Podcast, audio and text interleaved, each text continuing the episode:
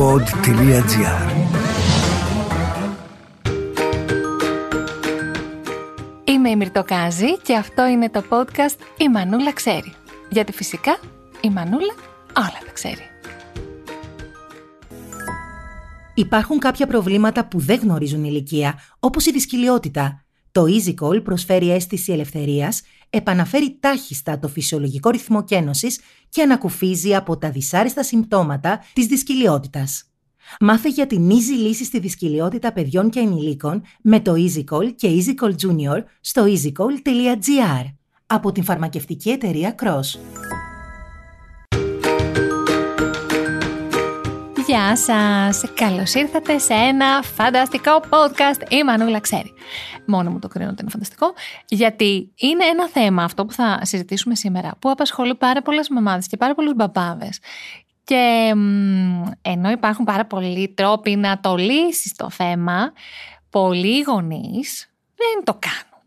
Γιατί τώρα θα μου πείτε? Έλαντε, εμείς σήμερα στο γραφείο είχαμε ένα meeting με τα κορίτσια για το boom, το περιοδικό που βγάζουμε, και λέγαμε πράγματα που θέλω να μείνουν για πάντα. Ας πούμε, η μορουδίλα, η αίσθηση αυτή, και κάποιοι είπαμε και τον ήχο της πιπίλας, γιατί είναι πολύ γλυκούλης αυτός ο ήχος.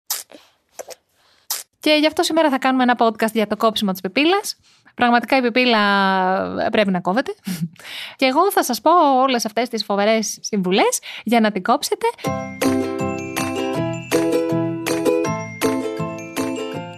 Καταρχάς, θα ξεκινήσω λέγοντας ότι δεν υπάρχει manual για να κοπεί η πιπίλα. Και επίσης, ένα παιδί που έχει πιπίλα, προφανώς κάποια ανασφάλεια του καλύπτει. Τώρα δεν μιλάμε για νεογέννητο, μιλάμε για αν κάποιο παιδί, λέμε τώρα, έχει πιπίλα στον ύπνο και τεσσάρων χρονών. Τυχαίο το παράδειγμα. Αν τύχει αυτό, τώρα εκεί ως γονέας κάτι πρέπει να κάνεις, δηλαδή κάτι πρέπει να ψαχτείς. Εγώ να σας πω ότι η δική μου εμπειρία, ότι κάθε φορά που ανεβάζω ένα story στο Instagram. Τώρα τα παιδιά μου την έχουν κόψει την πιπίλα για την έξι και εφτά και μισή. Αλλά μέχρι πέρυσι, ας πούμε, η Ριάννα που είχε το βράδυ πιπίλα και μπορεί να τύχει να ανεβάσω ένα story, μου στέλνατε άπειρες.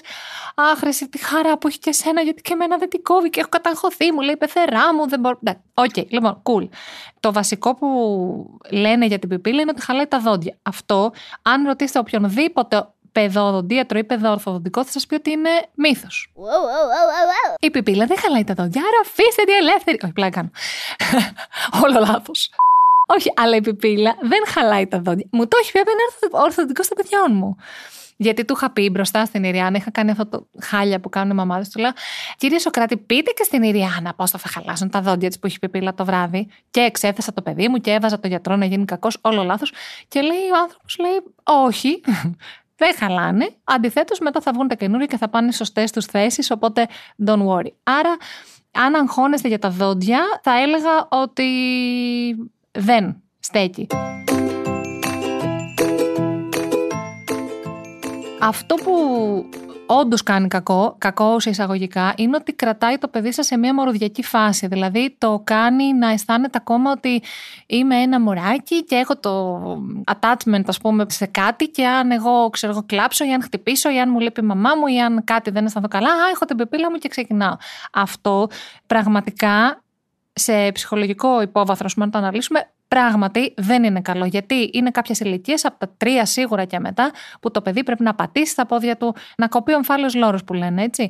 Επομένως, πράγματι, η εξάρτηση ενός παιδιού άνω των τριών ετών από την πιπίλα δεν είναι καλό πράγμα. Είπαμε ότι στα δόντια δεν κάνει κακό. Αυτό που όμως κάνει για τα δοντάκια είναι ότι κάνει ένα μικρό ψεύδισμα ή τέλος πάντων επηρεάζει την άρθρωση για αυτή την ηλικία. Κάτι το οποίο φυσικά μπορεί να δημιουργήσει bullying στο σχολείο, δηλαδή αν ένα παιδί δεν λέει ένα γράμμα, αν δεν μπορεί να πει καλά το ρο, αν δεν μπορεί να πει καλά το σίγμα, δεν υπάρχει λόγος να το υποστεί αυτό ένα παιδάκι. Φυσικά μόλις κόψει την πιπίλα η άρθρωση θα διορθωθεί, αλλά ναι, είναι και αυτό κάτι που δεν μπορούμε να μην το παραδεχτούμε. Από την άλλη, αυτό που είχα παρατηρήσει εγώ πάρα πολύ στα παιδιά μου είναι ότι μετά από μια ηλικία τα παιδιά αντιλαμβάνονται ότι είναι μεγάλα και ότι δεν πρέπει να έχουν πιπίλα. Όμως τη θέλουν πάρα πολύ και όταν είναι έξω θέλουν να τη ζητήσουν, αλλά ντρέπονται πάρα πολύ.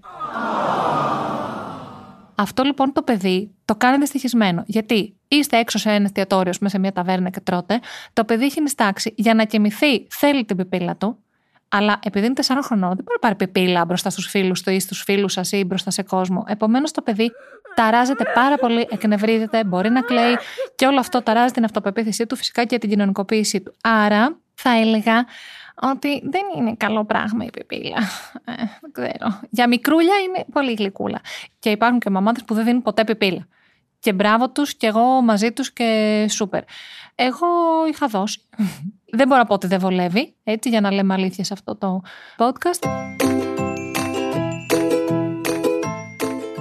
Τώρα, να πούμε λίγο πώς κόβεται η πιπίλα.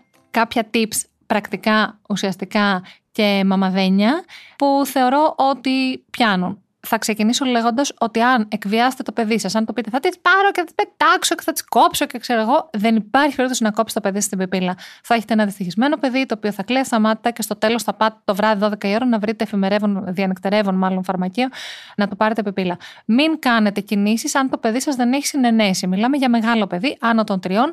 Καταλαβαίνω ότι πάρα πολλά παιδάκια διατηρούν την πιπίλα μέχρι αυτήν την ηλικία, γι' αυτό και θα πρέπει να συζητήσετε. Χωρίς προσβολές, χωρίς απειλές, χωρίς πω, είσαι ένα μωρό και πώς είσαι έτσι και δείτε το πόσο χάλια. Δεν προσβάλλουμε ποτέ το παιδί μας μπροστά σε άλλους, δεν το υποτιμούμε, είναι κάτι που κάποια ανάγκη του καλύπτει εκείνη την ώρα, επομένως συζήτηση, ξανά συζήτηση, αγκαλιά, τρυφερότητα, εμπιστοσύνη, σε πιστεύω, το έχεις, πάμε, είμαι κοντά σου, το πρώτο βράδυ που θα κοιμηθείς χωρίς πιπίλα θα είμαι δίπλα σου και θα κοιμηθούμε μαζί και όλα θα είναι τέλεια. Το δεύτερο tip είναι να δείχνετε κατανόηση. Δηλαδή, το παιδί πρέπει να νιώσει ότι είστε σύμμαχοι του και όχι εχθροί του. Δηλαδή, πάμε μαζί. Θέλω να θυμάστε το μαζί, ότι μπορείτε εδώ, παρόλο που γενικά αυτό έχουμε πει ότι δεν είναι σωστό να χρησιμοποιούμε πρώτο πληθυντικό, αλλά εδώ μπορείτε ότι πάμε, είμαι κοντά σου. Πάμε να το κάνουμε αυτό το βήμα. Είναι δικό του βήμα, είναι δικό του κατόρθωμα, αλλά θέλω να είστε κοντά του. Το τρίτο tip είναι να δώσετε χρόνο. Η πιπίλα δεν κόβεται σε ένα βράδυ. Είναι σαν εσείς να είστε, ας πούμε, addicts με τον καφέ και να σας πούνε, λοιπόν, έλα, ο καφές τέλος. Από αύριο τέλος. Δεν ξαναπίνεις καφέ ποτέ στη ζωή σου, δεν υπάρχει περίπτωση. Δεν γίνεται. Κανένας άνθρωπος σε καμία ηλικία δεν μπορεί να κάνει αλλαγή απότομα. Θα πρέπει να γίνει σταδιακά, θα πρέπει το παιδί να το πάρει απόφαση και με βοήθεια να το καταφέρει.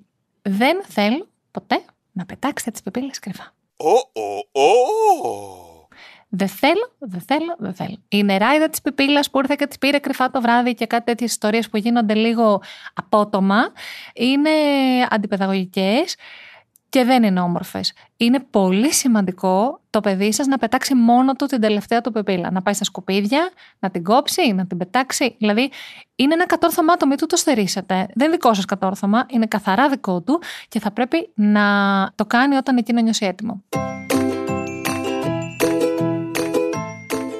Επίσης, εγώ αυτό που έκανα σε διάφορα σημεία και στο κόψιμο της πάνας και στην πιπίλα είναι που του έλεγα τι κάνουν τα μεγάλα παιδιά.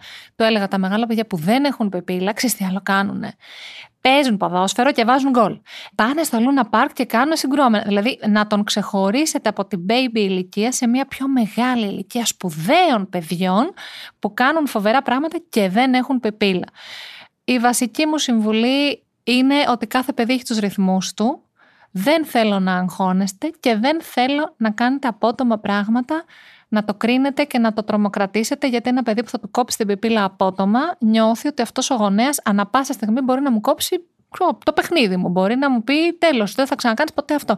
Δεν είστε αυτοί οι γονείς, είστε οι γονείς της συζήτησης, της αγκαλιάς, της τρυφερότητας και η πιπίλα είναι κάτι που, όπως μου είπε και εμένα αυτός ο φοβερός οδοντίατρος που έχουμε, μου λέει, μα του λέω πότε θα την κόψει και μου λέει, σε ρωτήσω κάτι, έχεις δει δεκαοκτώ ετών άνθρωπο με πιπίλα? Λέω όχι. Μου λέει, ε, άρα κάποια θα με την κόψει, ηρέμησε. Έχει δίκιο. Κάποια στιγμή, τριών, τεσσάρων, πέντε, όποτε το παιδί σας νιώσει έτοιμο, θα την κόψεις. Τώρα, βέβαια, μπορεί να μου πείτε ότι υπάρχουν άρθρα και επιστήμονες που λένε εντελώς αντίθετα από μένα. Αλλά αυτό τι σημασία έχει, αφού η Μανούλα ξέρεις. Το τέλος της ημέρας. Μπράβο, είσαι καλύτερη. Εμένα ο Οδυσσέας, όταν έκοψε την πιπίλα, να το πω, πω, πω άμα μεγαλώσει θα με σκοτώσει. Ξέρετε τι έκανε.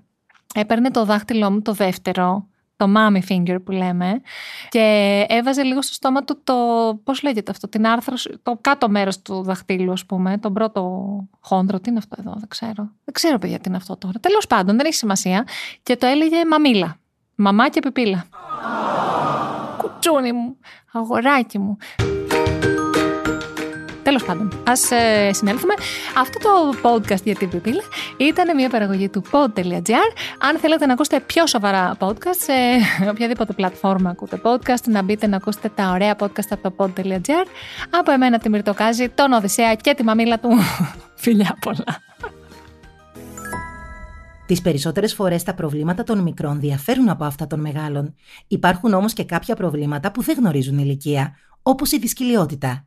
Και πλέον υπάρχει easy λύση.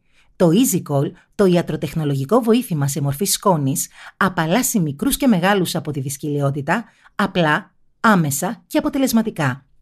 Όλοι μπορούν να απολαύσουν τα ωφέλη του EasyCall και της Μακρογόλης τριάντα τρία πενήντα χωρίς να τους απασχολεί πια η δυσκολιότητα, να νιώσουν αληθινά ανάλαφροι, ελεύθεροι. Συμβουλευτείτε το γαστρεντρολόγο σας, τον παιδίατρο ή τον γυναικολόγο σας. Μάθετε τα πάντα για το EasyCall και EasyCall Junior στο easycall.gr από την φαρμακευτική εταιρεία Cross.